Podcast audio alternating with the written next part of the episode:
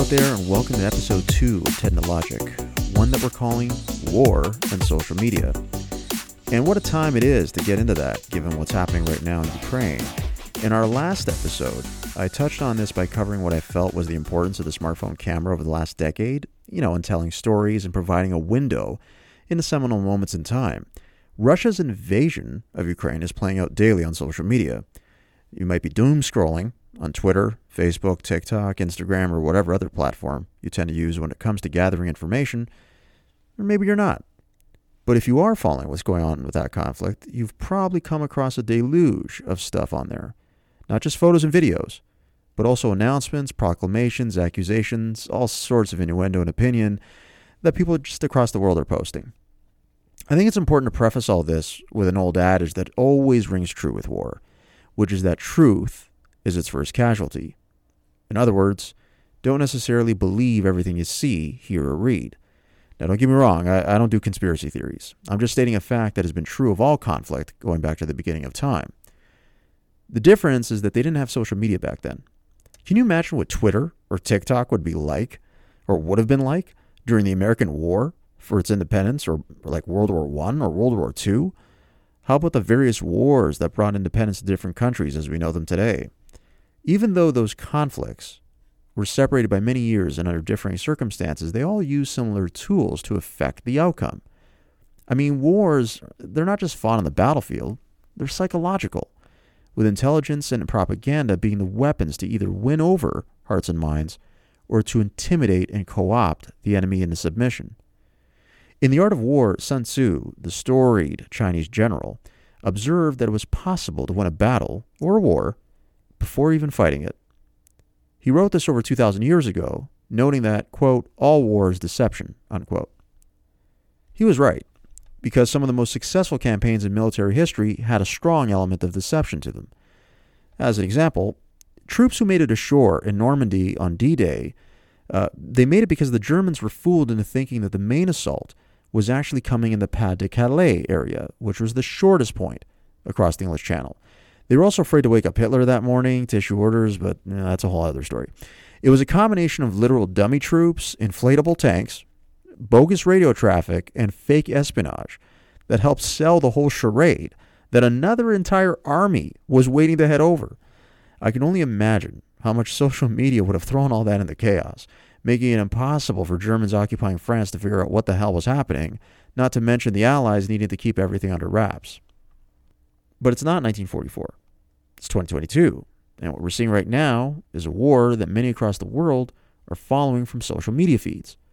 Much like in the past, where legend would intersect with reality or lies would supplement kernels of truth, social media is really following the footsteps of those tried and true methods of trying to beat the other side.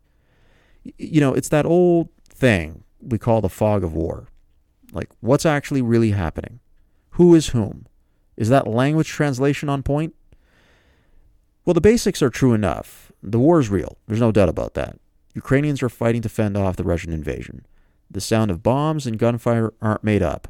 Civilians are holed up in metro stations and basements. Refugees are fleeing to neighboring countries to save themselves and their families. That kind of content isn't hard to see because it's what media outlets have plenty of access to. They're telling those stories every day. Where things get confusing is with the men and women doing the actual fighting. I've seen countless videos showing all kinds of things firefights, burned out vehicles, explosions, prisoners of war calling their mothers, dead soldiers, charred corpses, and of course the audio from Snake Island, where Ukrainian defenders were thought to have been killed.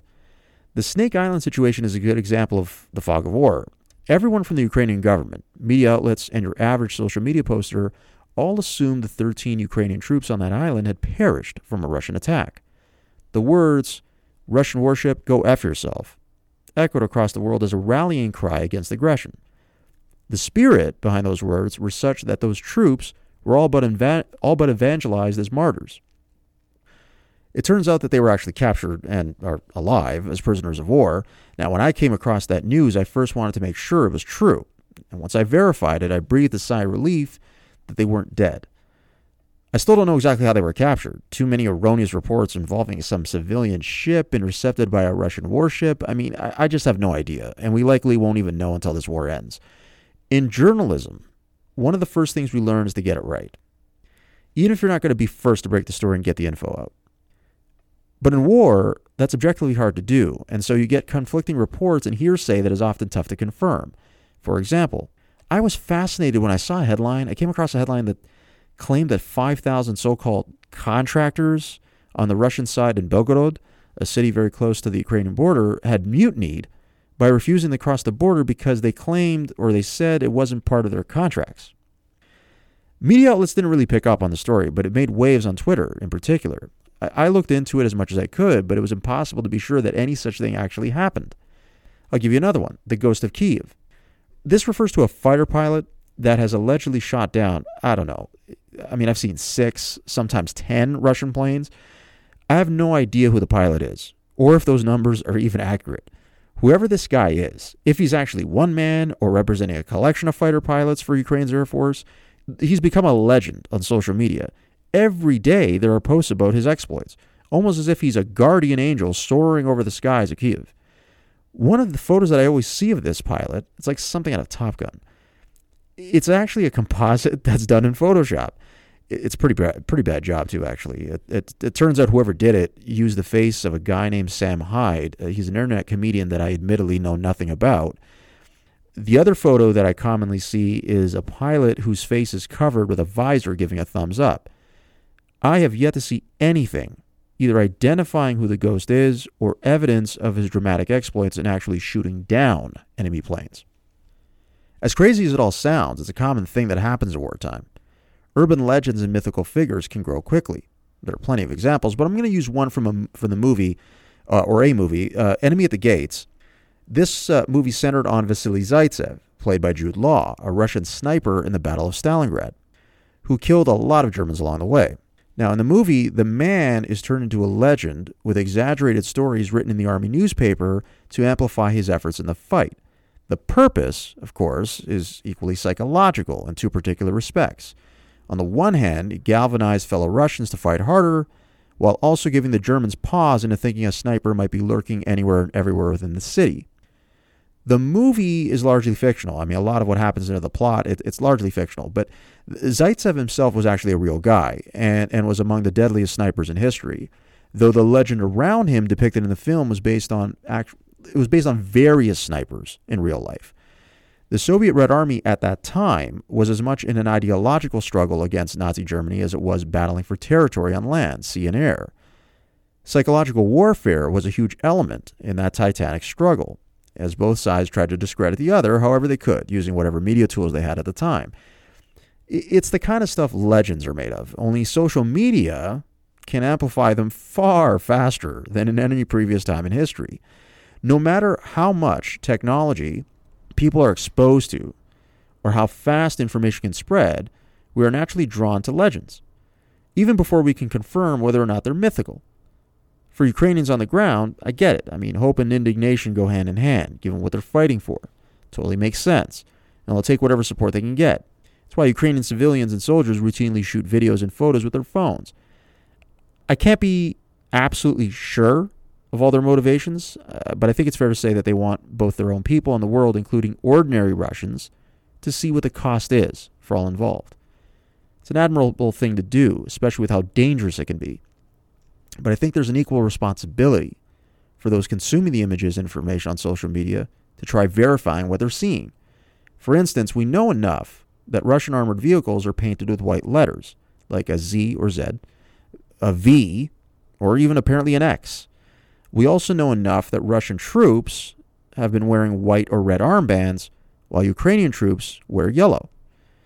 This is in part because their respective uniforms are so similar, and I have to admit, since I I don't speak either language. It's the armbands that are helping me figure out who's who. Beyond that, I, I also want to know more about what I was looking at. I mean, for example, I came across a video people were posting on Twitter and TikTok showing what was described as a Russian tank being pelted with Molotov cocktails. The timing mattered because media reports, with plenty of video proving it, showed Ukrainians preparing Molotov cocktails in defense of their cities and homes. But when I dug deeper, I found that that tank video was actually from 2014 when the crisis between Ukraine and Russia first started. Another video showing a massive explosion during daytime turned out to be an accidental Russian gas station explosion from 2016. There's another video of a young girl berating a soldier Uh, that was actually a Palestinian showing her indignation at an Israeli soldier. A video of, uh, of Russian rocket launchers firing a barrage toward what was, was purportedly Ukrainian territory turned out to be an exercise from 2019. There was one showing soldiers dancing and celebrating, but that was actually troops from Uzbekistan in 2018. Even video game clips became part of this, with people posting video of gameplay that, while looking pretty realistic, is very obviously not of the fighting in real life. It wasn't hard to clarify that one. I mean, anyone who played those games quickly ruled it out. And it's not like there weren't obvious clues. The one of the Palestinian girl made no sense because she was in a tank top and it looked like it was in the summer. The gas station video didn't add up because the trees all around were all green without a hint of snow. Being skeptical, it, it's perfectly fine, especially on social media, especially on social media. And I always advocate trying to verify something before making up your mind. Fact checking is an important part of good reporting and a way to build trust in media. I do encourage media outlets around the world to publish a lot more of them. But I also think it's a good idea for people to learn some of the tools, to do it themselves too. Here's one way that you can try take a still shot, right? Like just take a, a screenshot of a video and then do a reverse image search and see what comes up. You'll notice if you go to Google or another search engine, there should be an option for images where you can upload the one you have and it could try matching with what's out there on the web. You can also try downloading a video and using a site like Berify with a B to check out where it came from. Oftentimes, you'll come across the origin or maybe even the context of that photo or video. And context really does matter. It's just not about what, but also who, when, where, why, and how. Those things are also why it's easier to know what in fact is real footage. Clips of burnt out vehicles or abandoned vehicles, homes hit by enemy fire, civilians confronting Russian tank crews, damaged buildings, at certain pitched battles were just easier to verify for me after quick follow ups. I mean, some of those videos went viral right away. The one of a woman confronting a Russian soldier telling him to put sunflower seeds, Ukraine's national flower, of course, in his pocket so that they will grow when he dies on Ukrainian land was not, I mean, it was badass, but it was also incredible for the sheer guts in ste- stepping up to a heavily armed soldier. You know, that, that footage was taken from a phone. Another that showed a Russian tank rolling over a car during a firefight in a street surrounded by apartment buildings was almost surreal to watch. Miraculously, the older dude in the car survived. But the footage also showed three Russian soldiers getting gunned down. I mean, you know, that's how you know, guys. Like, this isn't a video game, it's the real thing. And it's crazy to watch. Uh, I mean, others of people trying to stop tanks by standing in the way on the road were riveting, not to mention the harrowing footage of bodies on both sides lying dead because of a conflict that just seems so senseless. Social social media just just blasted clips like these. I mean, taken by ordinary Ukrainians, of course, essentially opening a window to the world over the conflict. It's the ubiquity of smartphones that makes everyone capable of capturing these digital records that we're seeing.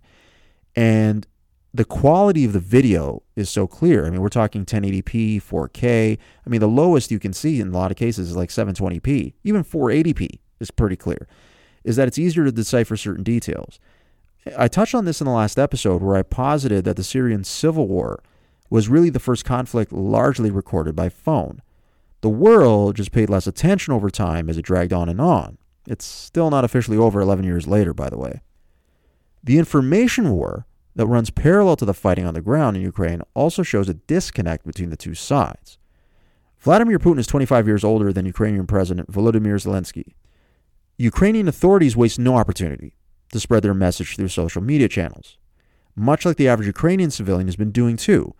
When you're the underdog, you'll take all the social media help you can get. Hence, so much of the content, be it true, false, exaggerated, embellished, whatever, is coming from those supporting Ukraine. Zelensky, who speaks Russian fluently, has shown himself to be a pretty savvy social media user as himself.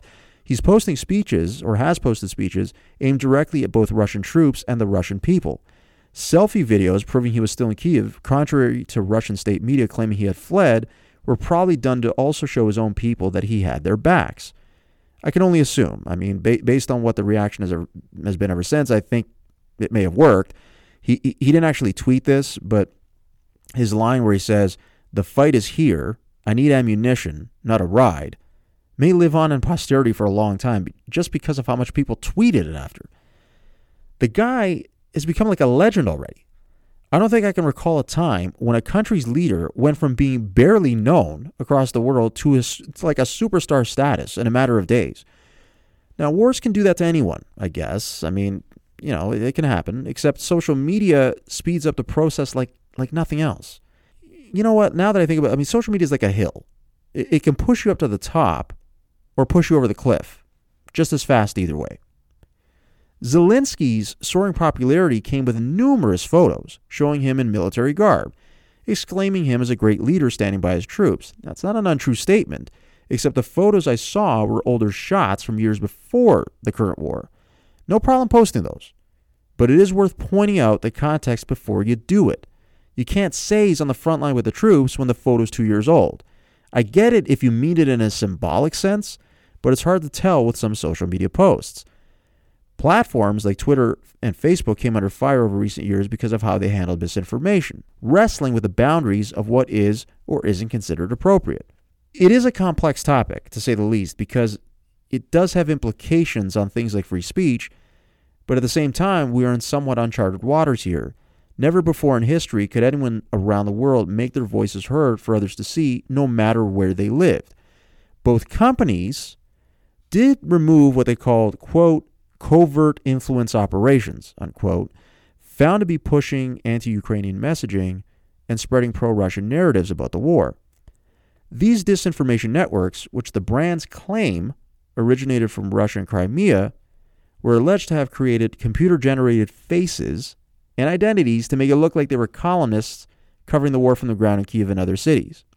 So literally what that you know, if you're not sure what that is, it's literally they're using AI to create to just generate faces out of nowhere, literally, and try to create I try to create identities around those so that it looks like an actual reporter is is, is covering. I mean, it's just man, I don't know, it's just crazy. They for their part, now these companies they also targeted hackers uh, that were reportedly from Belarus that were compromising accounts from ex- like actual real journalists military personnel, and members of the public to post content that presented a favorable view for Russia in the war.